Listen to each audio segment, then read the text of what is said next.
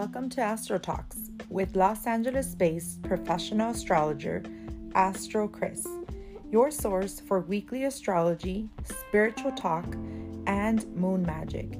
Your energetic support is much appreciated, and I thank you for your five-star rating. You are a star. Gracias.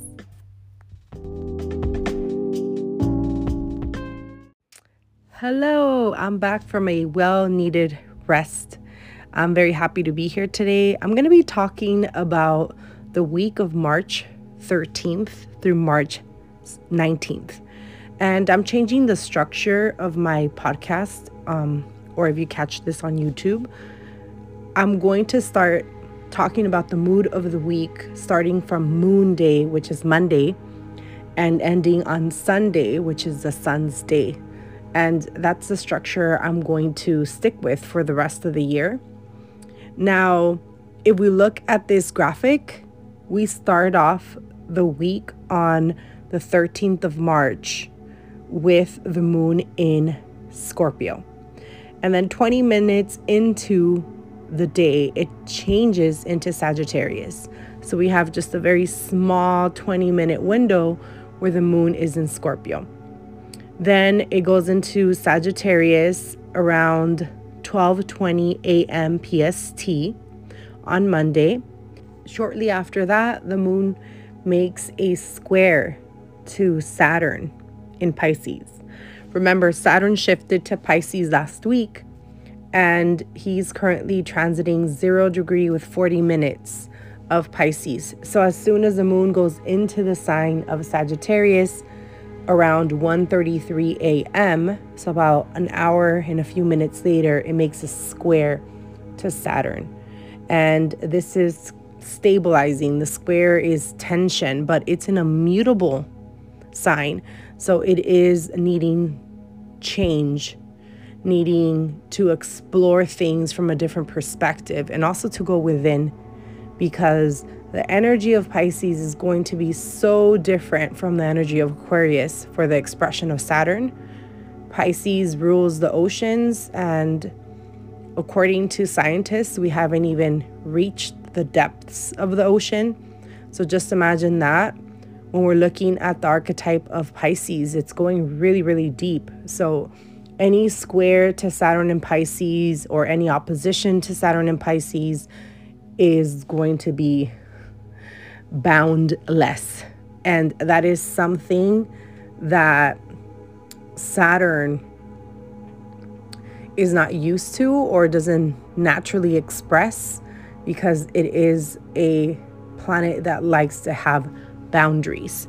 So it does play with the s- structure and the ability to form healthy boundaries. Um, but in order for us to do that, we have to realize that our boundaries are being broken, right? So it's not something that comes into our, our awareness unless we need it to. So we start with that mood. Then from there, on Tuesday, when the moon's solidly in the sign of Sagittarius, it forms the last quarter moon. And this is mutable energy, right? We started with fixed Scorpio, decided maintaining energy as the mood of the week. Then we go into Sagittarius, where it wants us to explore other things, to think outside the box, to um, take a leap, take a chance, be more adventurous. And this quarter moon is super important, because on this day, we also have Neptune forming a square with Mars. And it's at twenty-five degrees with five minutes. And the last quarter moon in Sagittarius is at twenty-four degrees and thirteen minutes. This is forming a T square. And the release point is going to be Virgo, between twenty-three to twenty-five degrees. And what does that mean? So whenever we see a T-square in the chart, that means that there is one planet in the middle of two planets that are exactly one hundred eighty degrees apart from each other, give or take a few degrees. So in this case, we have Mars in Gemini, and Mars is squaring, making a ninety degree aspect, a square to Neptune. But then the moon travels to twenty-four degrees in Sagittarius, which then forms an opposition to Mars and a square to Neptune at the same time. And this is going to really shake things up, because it forms this tension point of an aspect of a square and an aspect of an opposition. So it's two squares in an opposition. And these communications, these, we call it a T-square, are, just imagine like if you have an itch and you need to scratch your back, you can't reach it. You're like trying every single thing to get to that itch. Well, that's really what a T-square is. It's the need to address something, yet there is conflict or some sort of blockage to address it immediately and get immediate gratification or satisfaction. We actually have to do some work, and that's where the tension um, forms. That's when the tension lies, because at that point, um, we are doing some work and discovering something from the experience, right? Like, that's not easy, it's bothersome, or it's hurting us, et cetera. I'm using an example of scratching your back, but it could be something more emotional or more action-oriented. And in general, when we have a T-square, we look at the opposite point of the planet that is getting the squares. In this case, it's Neptune. And then the, the opposition point of Neptune would be Virgo. There's nothing in Virgo other than Lilith, but she's not close enough. So if you have planets between these degrees, and I'll give you an orb of mm, like nineteen to thirty, that's already, that's giving you a very large orb. But because Neptune is in, involved, it's very boundless. We also have Mercury at twenty-three degrees, very close, so it's kind of expanding this orb a little more for us. And this is why I'm giving you such a large orb, because of Neptune also being in the conjunction. Shortly um, after, he'll form a conjunction to the Sun. But um, yes, so look at your Virgo house and see if you have any planets between those degrees, because you're going to feel some activation with that planet. This can be through agitation, through things that come up in the household or your well-being, th- things like that. And um, you're going to be asked to take action of some sort. Now, um, on this same day, when the moon goes at twenty-four degrees, a little bit after that, she conjuncts the galactic center. So it's also going to be a very out there day, like like bizarre, out of this world epiphanies, synchronicities, like numbers galore. Yeah, it's just gonna be out there, so prepare for that as well. And the reason I'm saying this is because we have the moon channeling the energy of the galactic center, but at the same time we have Neptune, the Sun, and Mercury making an aspect to the galactic center through a square at the same time that the moon's there. And then we have this, those same planets um, making an aspect to Mars, which is opposing the galactic center.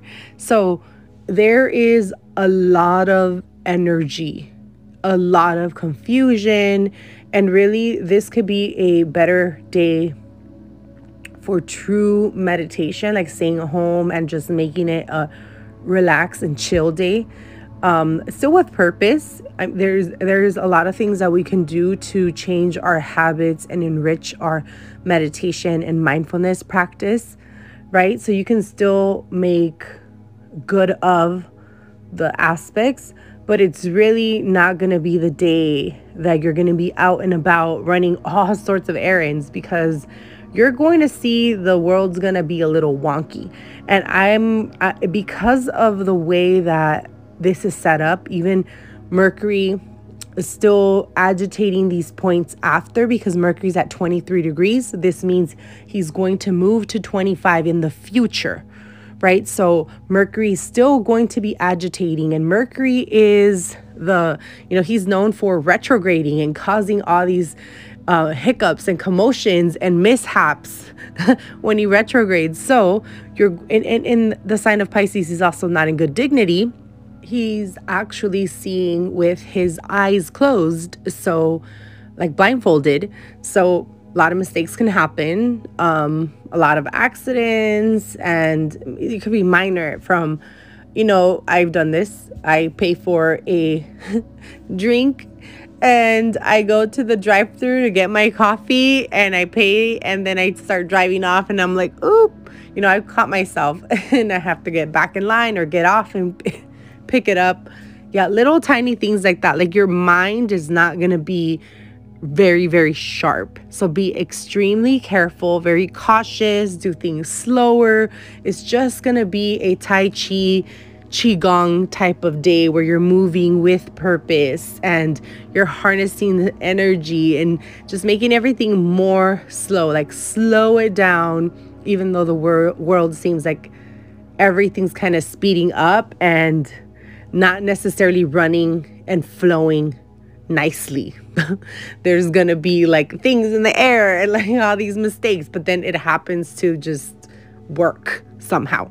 So um, keep this day in mind, because again, there's a lot of things going on. So I suggest you mark your calendar, and this is Tuesday, which is Mars Day. So that's another thing. Take your actions very purposeful. Plan them out and you'll be okay. But Mars definitely is not in good dignity here.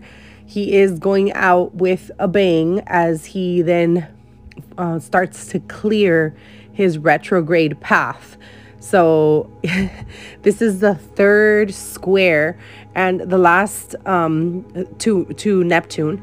And the last two squares that Mars did with Neptune, they were very, I mean, on a very small level.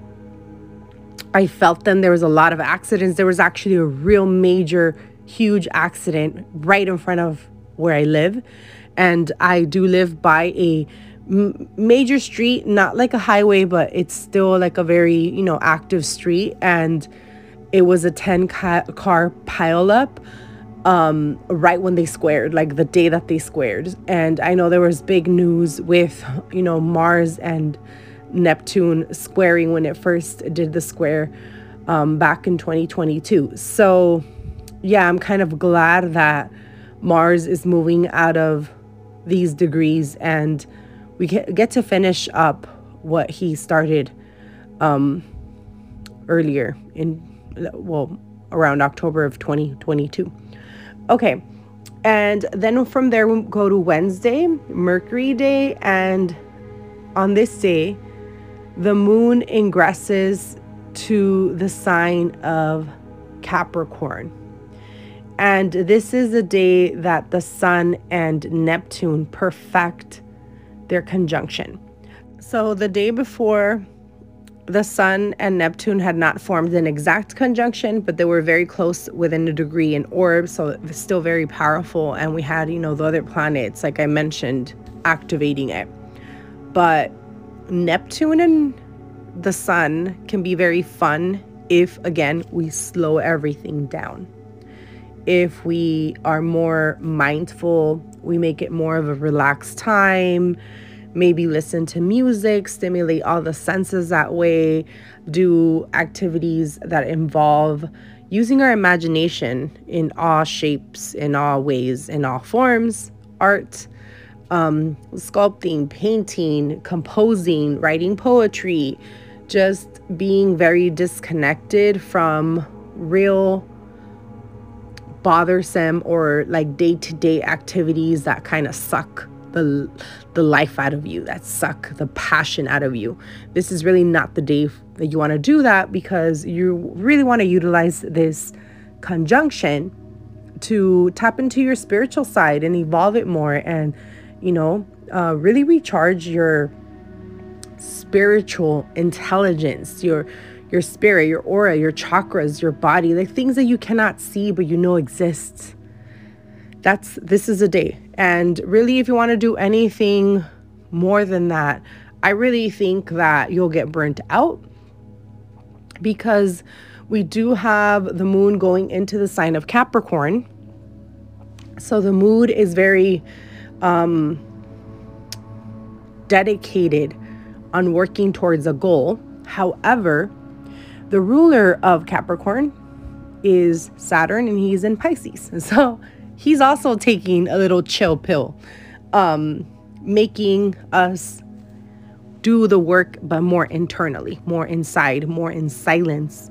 I do advise that you wear a protection stone, such as a onyx or tourmaline, um, malachite, because during this time, your psychic antennas are going to be on, like it's like the psychic radio is on so high that you're going to also catch the emotions, the feelings, everything, the fears, the phobias, the happiness, the joy, the compassion, the love, um, the terror, the anger of everyone around you. And this is everyone just kind of feeling. So the moods are going to be just turned up a huge notch.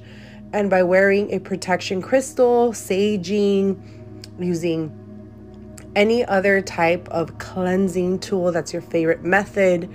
Um, I really am I'm, I'm getting called to say this, using tuning forks and sound bowls. So actually clearing with sound.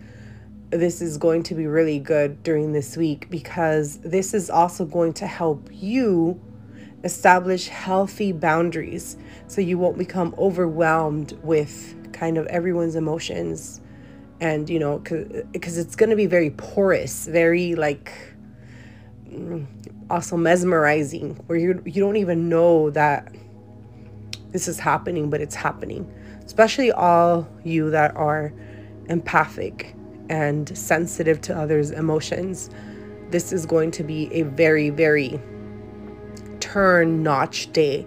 So imagine yourself, if this is happening to you on, you know, anytime this week, imagine yourself turning down the dial, and think of this dial that's turning down all this overwhelm and overflow of feelings, emotions, and just turn it down to like a three. So like that, it's not a ten, and it's not letting you concentrate or actually focus. You're actually turning it down so you can focus, but you still want to hear what's going on, right? So you don't want to turn it all the way off. So that was the fifteenth.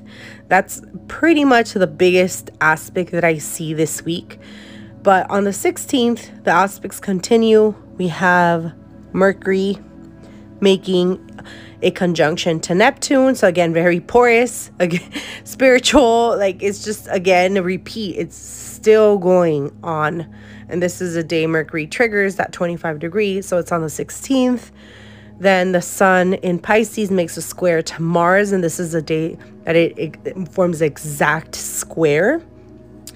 And then on the same day of the sixteenth, Venus enters into a square, or perfects that square with Pluto. So Pluto's kind of saying, touching base with all the planets pretty much, and he's at twenty-nine degrees. So um, before he goes into the sign of Aquarius next week, he's forming some aspects with some planets, and Venus squaring Pluto again.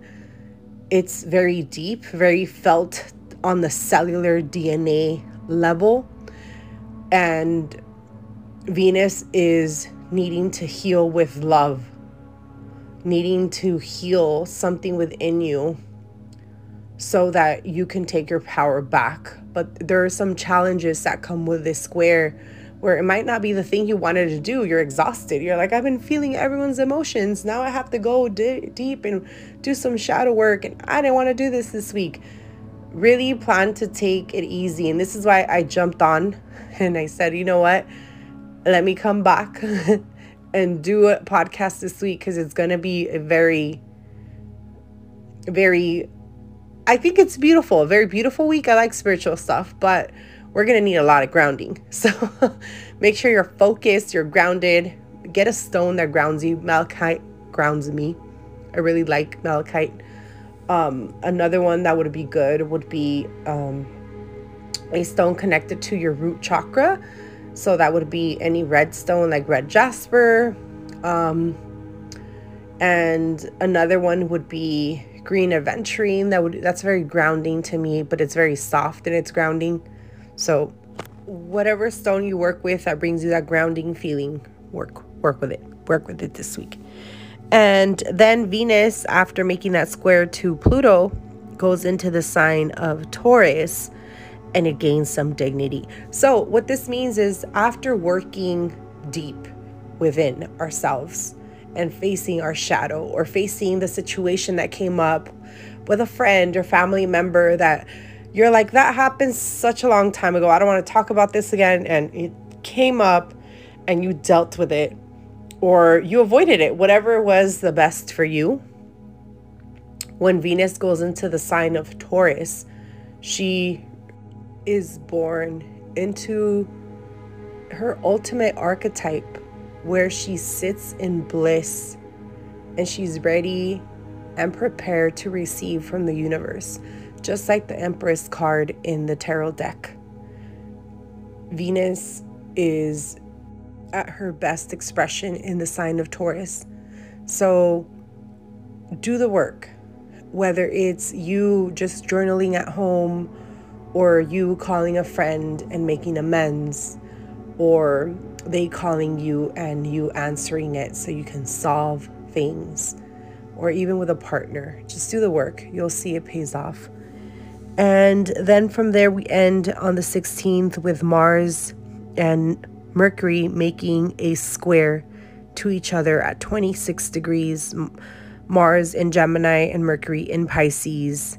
And this is road rage. This is confusion. This is not seeing things too clearly, acting too harshly.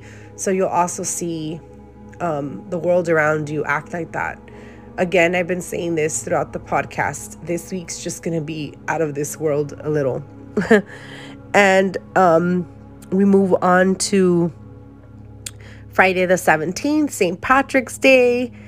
And the moon moves, moves into the sign of Aquarius that day. And it has the shortest for it, of course. It's only eleven minutes. So it's very active before it goes into Aquarius. And on the seventeenth, the Sun and Mercury form a Kazimi at twenty-six degrees, thirty-four minutes, at three forty-four a.m. And I'm actually really excited about this conjunction, because it's happening exactly on my sun. And yes, the seventeenth happens to be my solar return, and and it's very close to my natal sun as well. It's only four minutes off, so very exciting for me, even though the rest of the aspects seem a little bit challenging. But again, they're separating, so I'm hoping that, you know, I do some work this week so I can make sure I prep myself very well for the next year. I'm also doing my solar return ritual, and I have a post on this on my website, so check that out. If you're on YouTube listening to this video, I'll link it so you can go to the post, and I give you a handout on um, what to do on your solar return so you can make the best of it. It's a little birthday ritual that I do for myself, so check that out. And then we end the day with Venus forming a sextile to Saturn at one degree um, Pisces, and Venus at one degree Taurus, which is quite beautiful because Saturn and Venus are friends, and they're in very fertile signs. So this could be a time where you can plant a new seed, um, very, you know, nurture it to life, foster it. This could be a project, right? You, you're, you're um, planting an idea, an action, and then you're nurturing it to growth. But again, slow and steady and determined, just like Saturn likes it, and um, very beautiful dedication to the project, just like Venus requires. And then on Saturday the eighteenth, we have the mood of the day being the moon in Aquarius, forming a waning crescent. And we have Mercury forming a sextile to Pluto at twenty-nine degrees, fifty-five minutes.